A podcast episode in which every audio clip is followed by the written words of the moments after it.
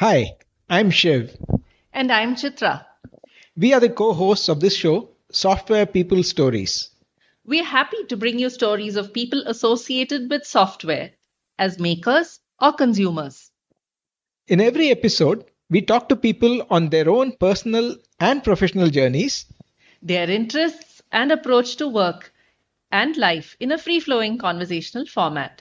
We hope that you will be able to draw your inspiration from their experiences and insights. These podcasts are made possible by PM Power Consulting, who have helped individuals, teams, and organizations on their delivery excellence journeys.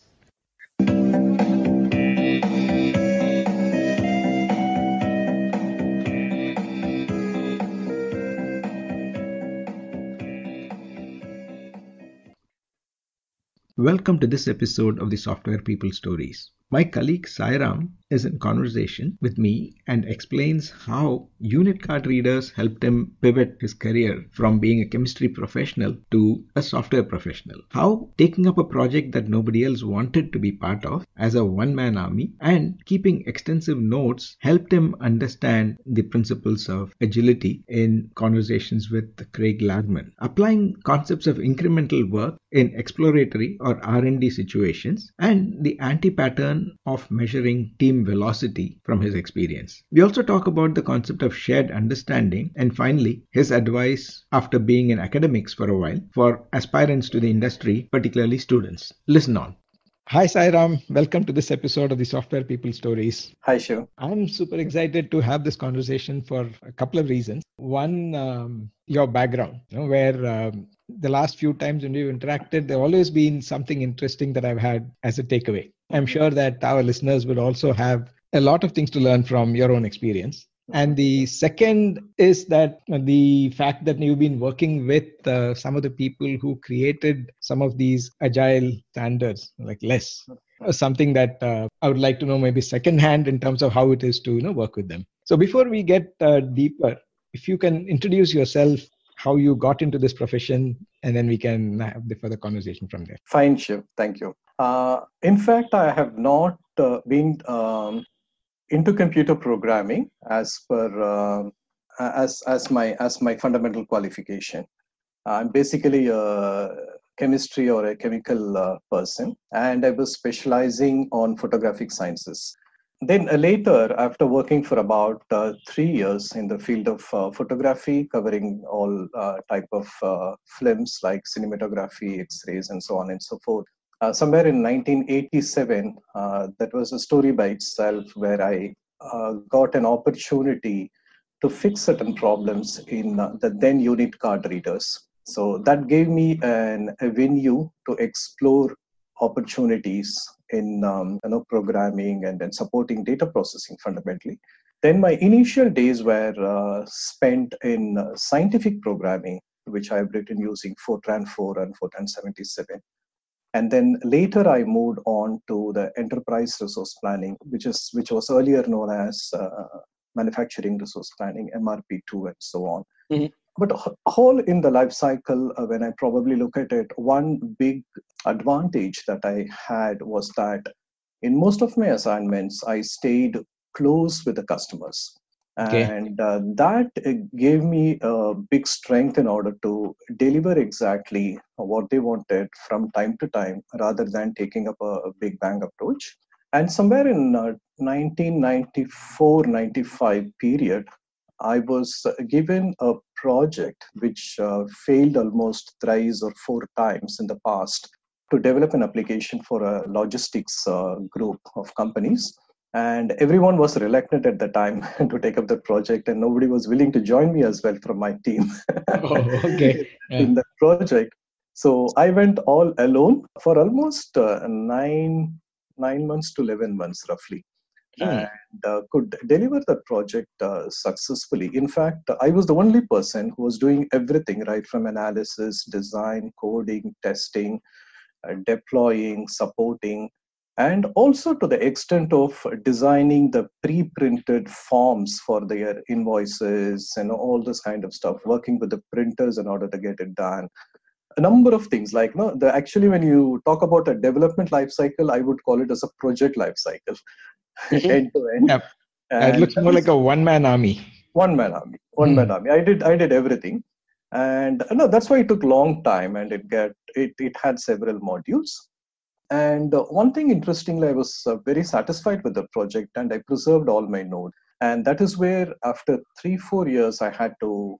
I had an opportunity to meet uh, Craig Larman, one of the uh, co-creators of LeSS, as you have been mentioning. And I was reflecting with him about this project. I didn't know anything about it, like Scrum or iterative development or XP at that point in time when I did this. Mm-hmm. Then I was sharing him step by step what I did and how the project uh, failed earlier and you know what I did, etc. One of the reasons for me to preserve this and talking to Craig Larman was that many in my organization at that point in time, after this project succeeded, started asking me, what did you do differently in order to make it as a successful project or maybe like, you know, bring it as a successful project? Mm-hmm. I didn't have an answer at that point in time because I didn't know what I did differently, to be honest with you. so I was searching for an answer to this particular question. What did I do differently in order to make this project successful? So I was seeking some help externally, you know, someone who would help me to understand this so that is where i was uh, i came in contact with craig larman in one of the uml conferences which i had to organize at that point in time so mm-hmm.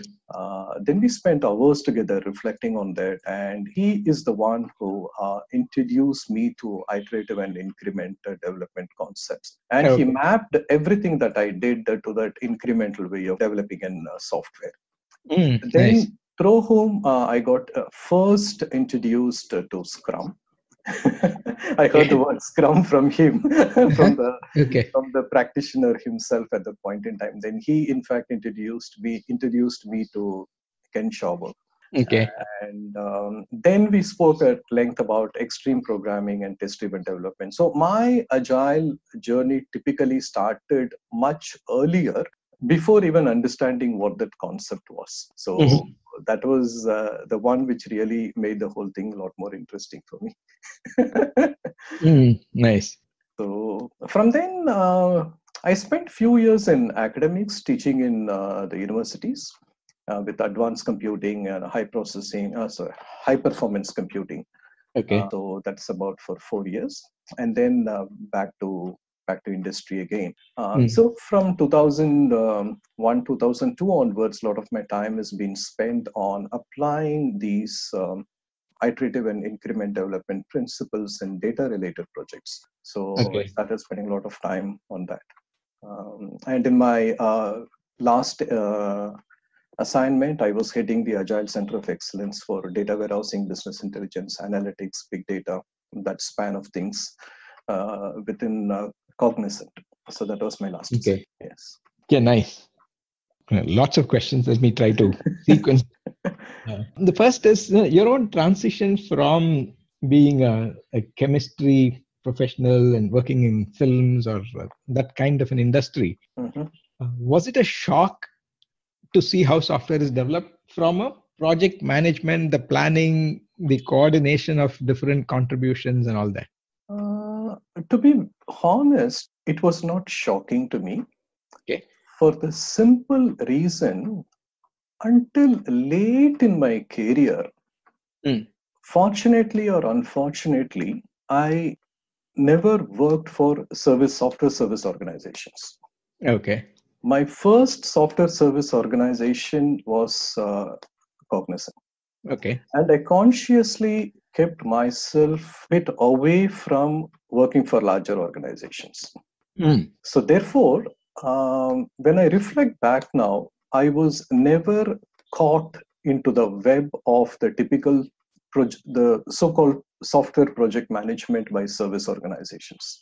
Mm-hmm. But on the other hand, I was exposed to a lot of project management on the ground practically by various industries like chemical industries and manufacturing, engineering, manufacturing industries, and so on, where I could practically learn a number of uh, the fundamentals of what we, what uh, today we call as a lean principles or Kanban or just in time and so on and so forth.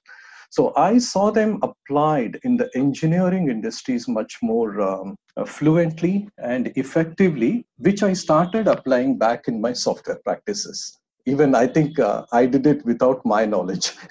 okay. Yeah. so to you know answer your point, uh, Shiv, I was never um, say had a long or a say an exposure or working with a typical uh, software project management. Okay. See, there are these uh, two broad schools of thought when it comes to software, and whether it is and even engineering, or is it science, or is it art, or craftsmanship, and so on. And the other that uh, comes from, let's say, the other industries or this more traditional ways of uh, specifying processes, and then once process is there, everything will work. School of thought. So, since you have seen both the manufacturing industry where uh, there is a lot of rigor, there is a lot of uh, repetitiveness, there can be predictive quality. What do you, and you said you also worked on more incremental approaches. So, how do you reconcile the two? In fact, when you look at uh, even manufacturing industries, um, not even today, even past, I say 15 years or 20 years, there are very few industries that in turn had a strong repetitive processes when you look at repetitive processes one industry can have a strong repetitive processes provided that industry does not often change its product lines. But if an industry doesn't change its product line they can no longer remain competitive. That is the other story of it. So therefore, mm. if an industry continue to manufacture standard products, you know, day after day, year after year, and so on, then the process could be a lot more standardized. But on the other hand, if there is an, say for instance, an engineering industry that is manufacturing let me take an example of an industrial valve. And if they are manufacturing these industrial valves according to various customer specifications, then they can hardly standardize their process because they cannot even de- decide what is going to be their um, specific components batch size in a shop floor. Mm-hmm. I know there, there will be a lot of variable mix and matches and so on. So they have to keep on planning and optimizing it. And it is a natural iterative way of doing things. Okay. Okay. So my point is uh, I will probably divide the industries, you know, as you know very well, into two, like maybe like a process industries and the discrete manufacturing industries, and I worked in both.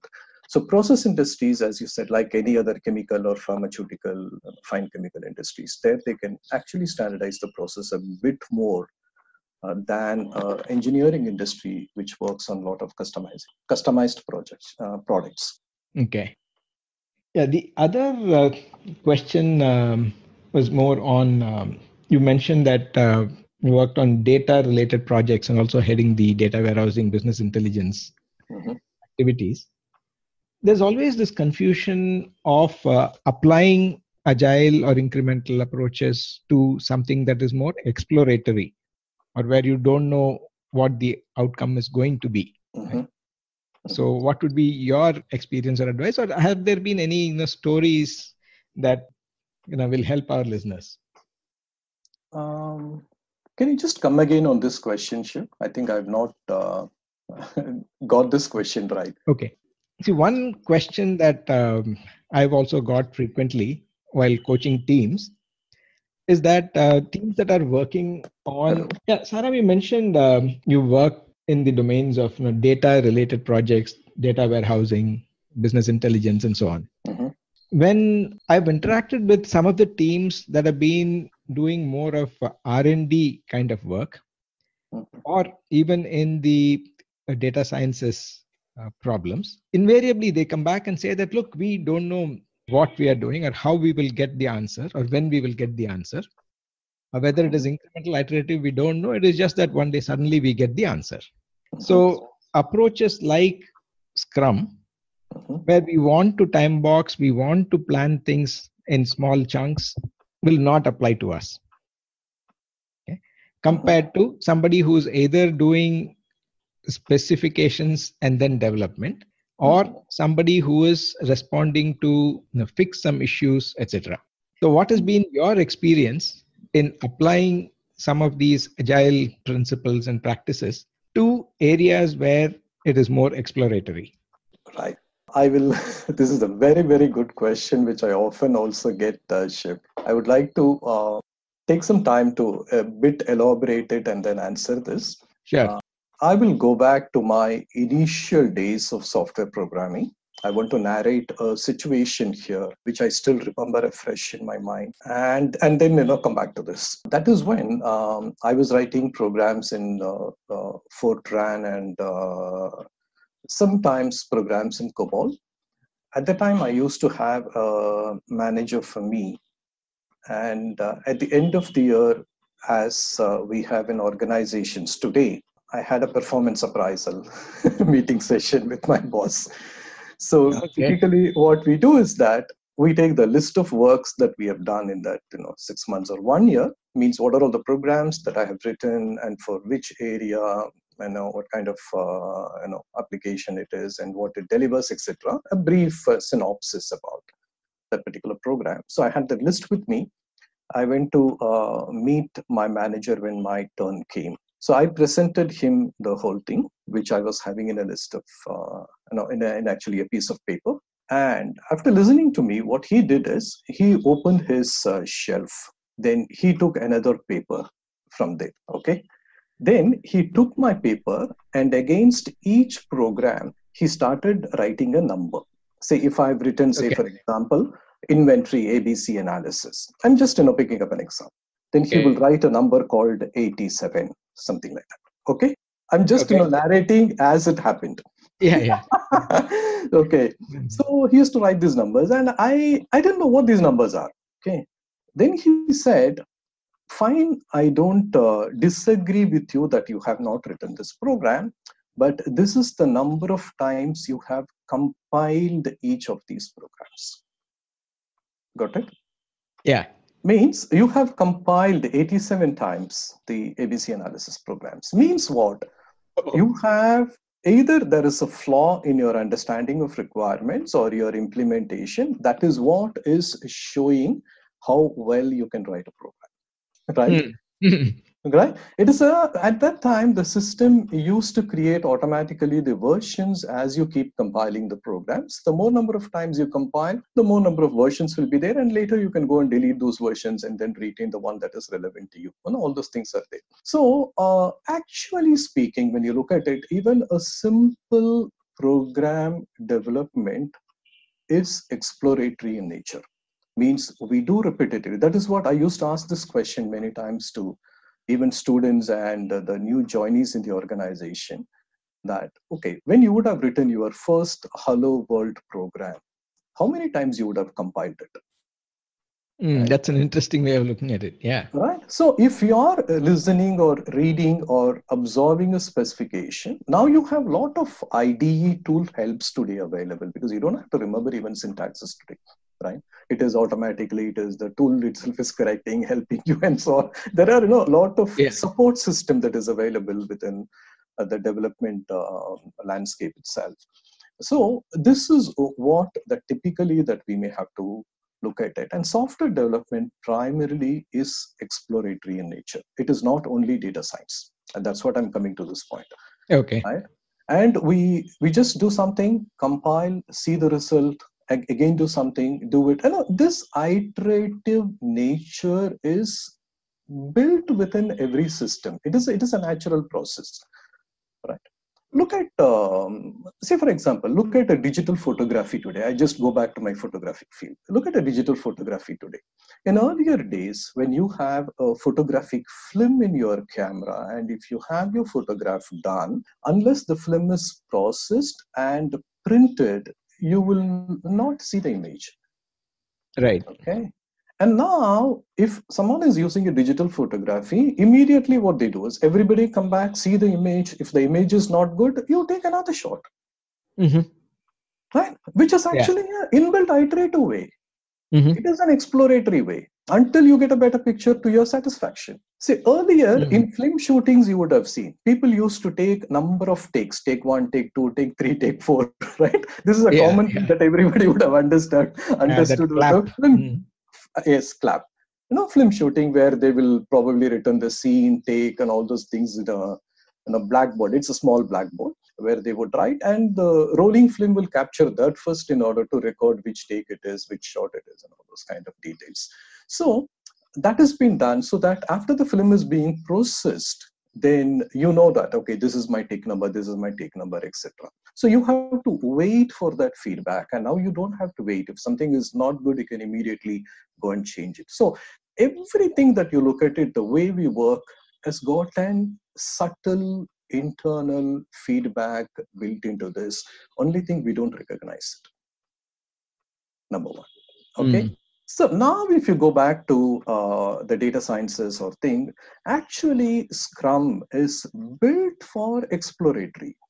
It is not uh, truly built for a predictive model. It is built for an exploratory model. And data science kind of exercises are the one which is a natural fit for Scrum than any other project. Mm-hmm. Got it? So I will go a bit more in detail here. When you look at closely about the definition of a Scrum team, the Scrum team itself is seen as a solution team and not just a technical team. Okay. Unfortunately, since we are converting most of our project or moving most of our projects which were which were traditionally done in some form or fashion into scrum we generally see most of the organizations keep their scrum team as a technical team not as a solution team. Okay. I will help you to understand how one can distinguish between a technical team and a scrum team Okay. Okay. Uh, often you will also hear from many Scrum teams today in the software industry. I'm just specifically calling out a software industry, saying that I have my product backlog, but the product backlog is not detailed enough for me to understand what I have to do.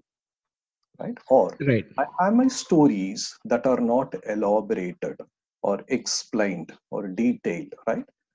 And yeah. my you know specification is insufficient for me to start my working so these are all the common conversational points that you may often hear in many of the software industries if a team which is so called a scrum team is looking for a detailed product backlog item elaborated product backlog item if they are looking for specification then it is a technical team okay, okay? on the other hand if a Scrum team is looking for a problem statement, not a specification, not a requirement, but a problem statement, then that is a solution. Okay. So Scrum is typically developed or created as solution team but unfortunately in the way we adopted scrum it is now a lot more seen as a in many places a pure technical team rather than a solution team. So therefore, coming back to your specific question, when you look at data sciences group, which may be developing certain statistical models and so on and so forth, they will typically get only a problem statement for them. They won't get a specification. They are the actual Scrum teams indeed. They are mm-hmm. the one which okay. are which are which should actually work in Scrum because it should be the other way around you got my point. Yeah. Right? Yeah. So it is uh, it is it is completely coming out because of certain misconceptions. Right. or maybe a false understanding of uh, scrum or agile itself. Mm. See, many times uh, probably i didn't uh, give the full picture. The aspect that worries the teams that come up with these questions hmm. is that uh, they are measured on their velocity. okay. Yeah. okay. So now probably it explains, you know, why. okay. They say that, now look, uh, how do I predict? I don't even know what is the size of the story or what is the efforts required to do it, etc. Right, right.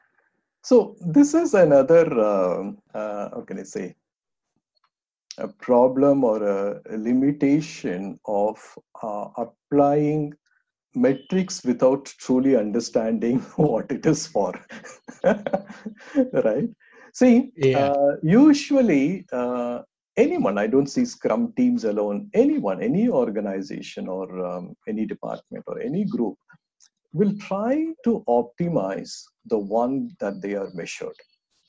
This is quite uh, this is quite natural, right? Even um, even you know someone was telling me if you uh, say that my in my organization everybody should be uh, present uh, sharp at nine o'clock in the organization and have their in the earlier days like your card punching or anything so everybody will optimize it whether they work or not that comes secondary so what you measure they tend to optimize all right? Mhm.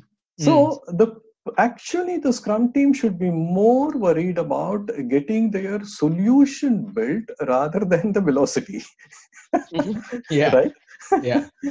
so that is true that is that is the problem of metric it is not the problem of um, you know uh, exploratory or an iterative approach and in fact uh, as i said before data sciences and analytics are a natural fit for these kind of iterative models Mm. Yeah, I think that uh, probably would clarify one of the most common doubts or uh, Mhm. confusions that you know, teams have.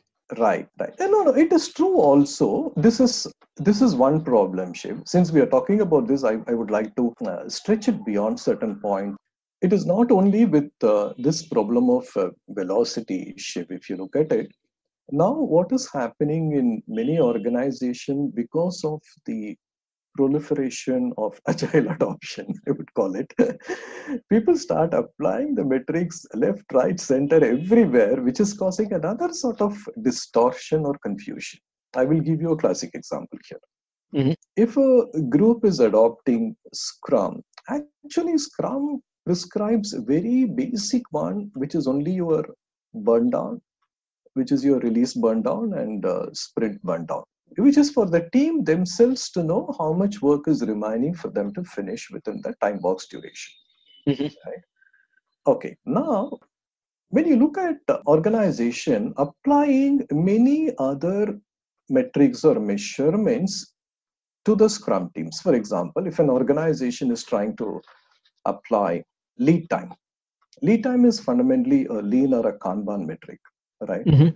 Lead Yeah. time or a cycle time or you know those kind of things. When you try to apply that to scrum what happens is the scrum team will tend to adjust themselves in order to uh, what can i say give some kind of a, a desirable uh, lead time or a cycle time metric. Okay. I will tell Mm, you a yeah. case here. I'll tell you a case here.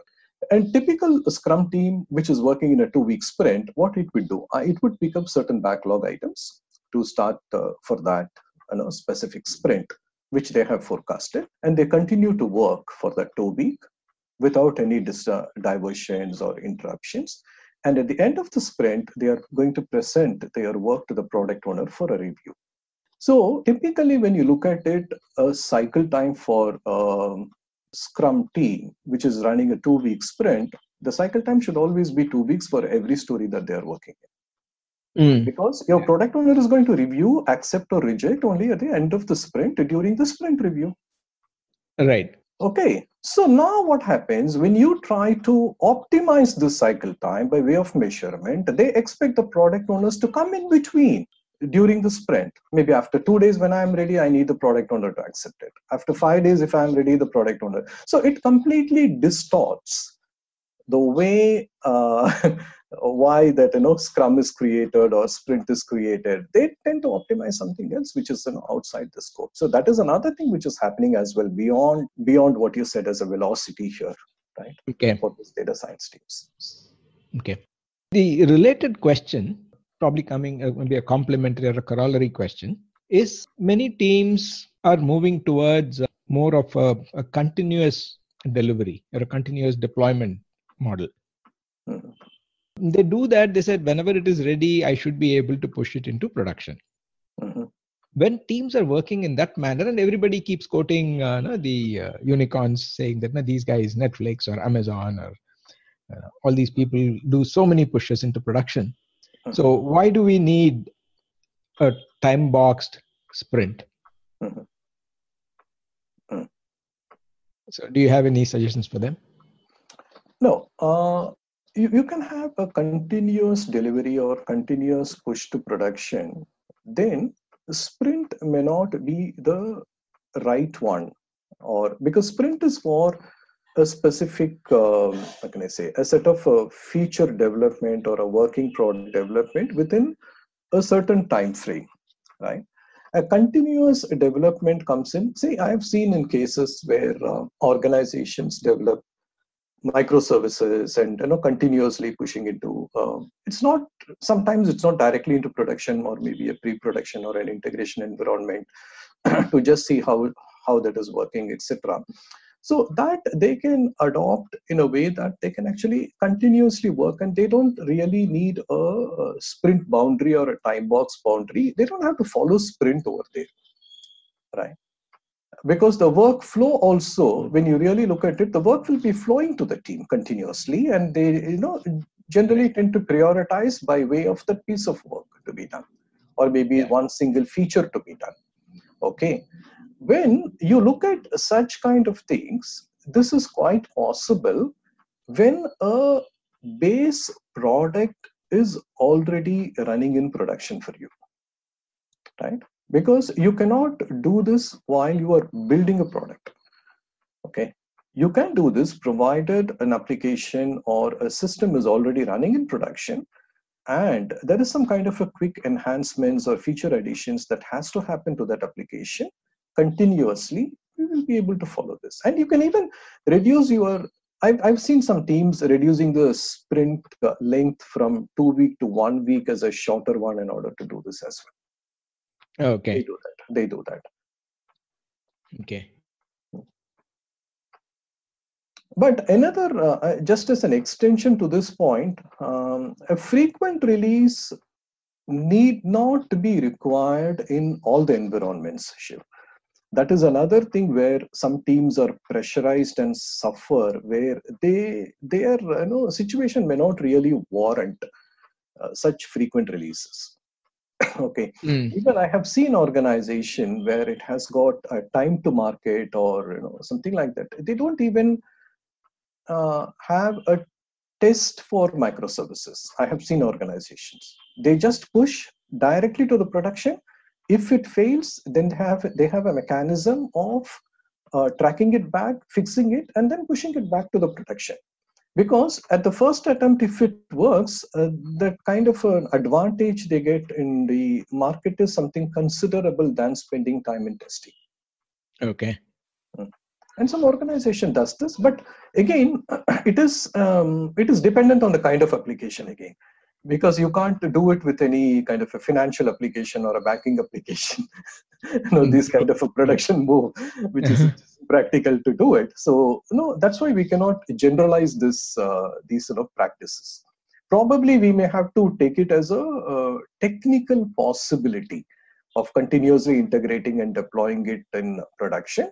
But the frequency at which one has to do is dependent on the industry and the application. That's what i would say Mm, that's interesting. In fact, some time back, uh, I was talking to a few other uh, agile coaches, mm-hmm. and the question came up on um, the various questions that come up, and uh, I was asking, what is the is not the frequently asked question, but the frequently given answer by an agile coach.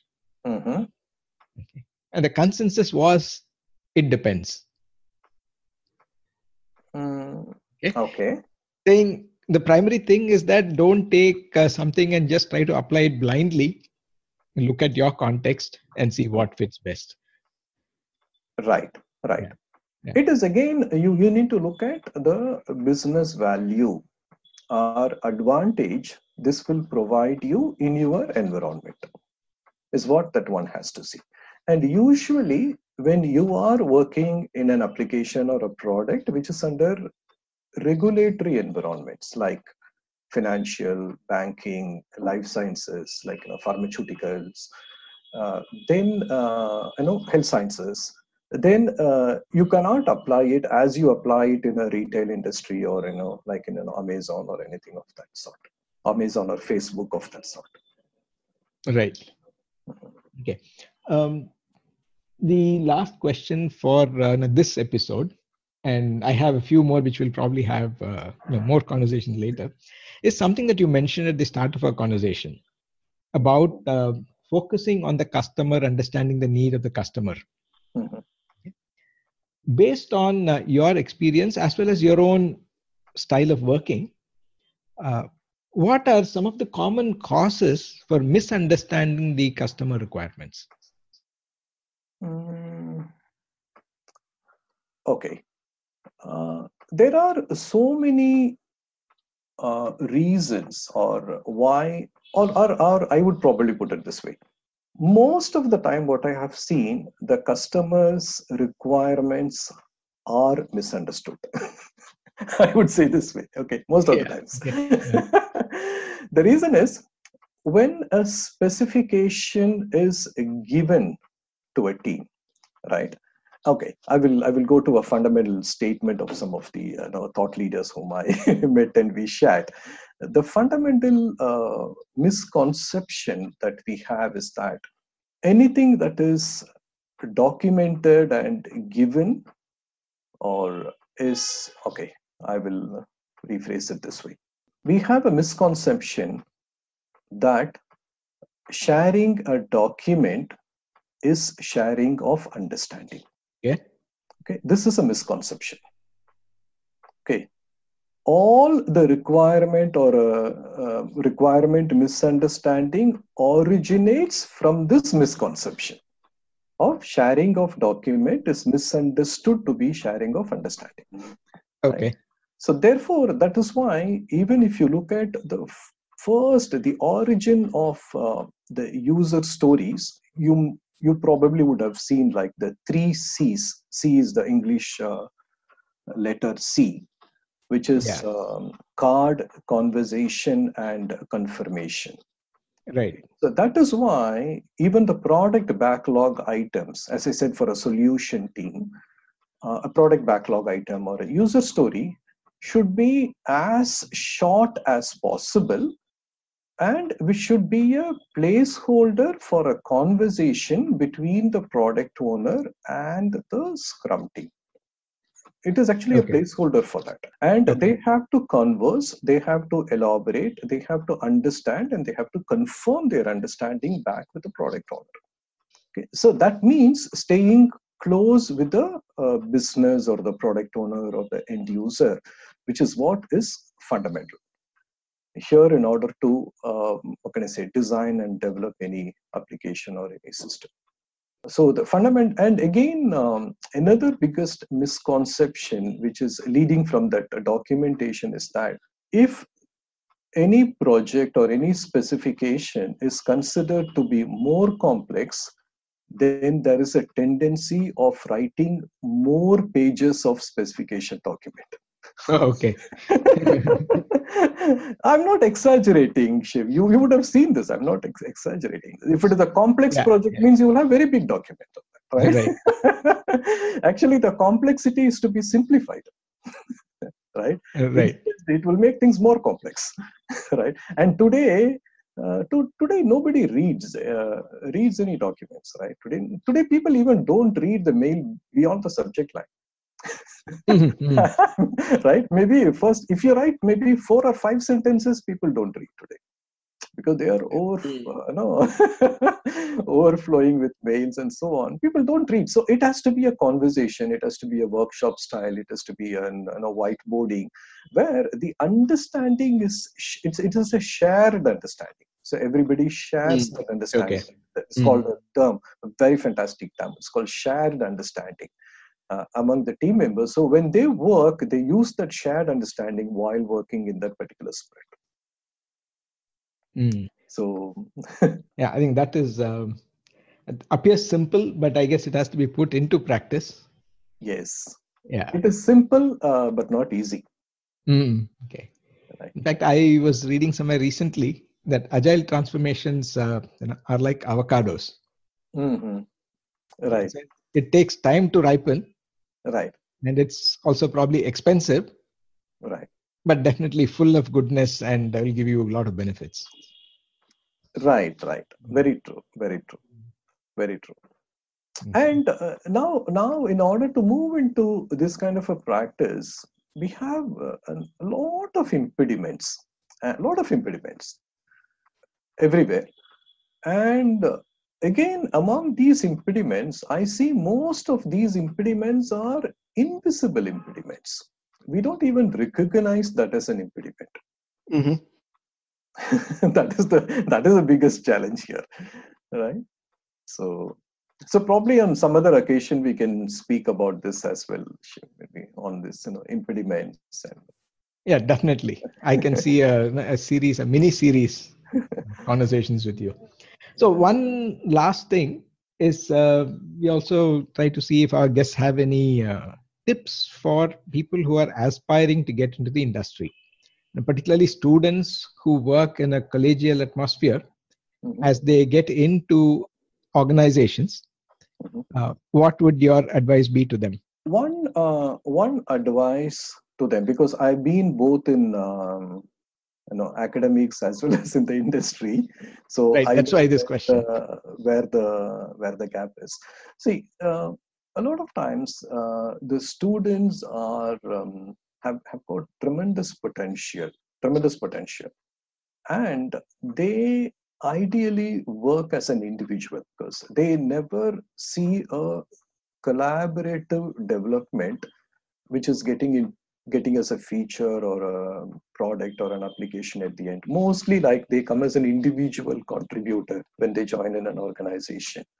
So that is where my um, can I say suggestion to these um, college students would be that have some sort of a different clubs within your college right? Maybe like for coding or whatever, or maybe different types of coding, apps development, and so on, where uh, you no longer remain as an individual developer, but you collaborate with another, maybe few within that club in order to make an application ready or, you know, work with it so that they understand how different pieces of codes are getting integrated, how a feature is being collectively developed and deployed, or how a specification is being uh, uniformly understood by all the members of the team.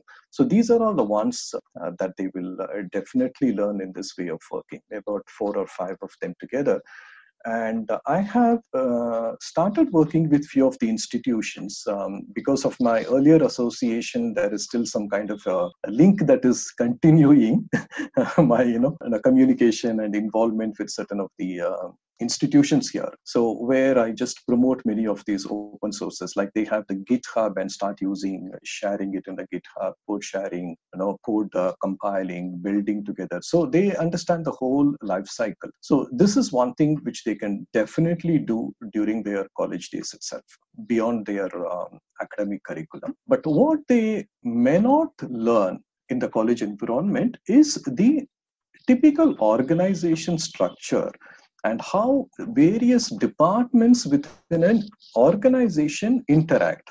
Like for example they may not get exposed to a hr department or maybe a finance department or maybe a transport department facilities and so on and so forth which they can not get during the college days. So for which the intern should probably help. Mm, very nice. So that's all we have time for this episode. Thanks a lot sairam for uh, i think we covered thanks, a lot these are very practical tips as well as uh, the abstractions that you brought in to understand iteration or how one can approach metrics and so on, I think would be very useful. Mm-hmm. Thanks, uh, Shiv. Thank you.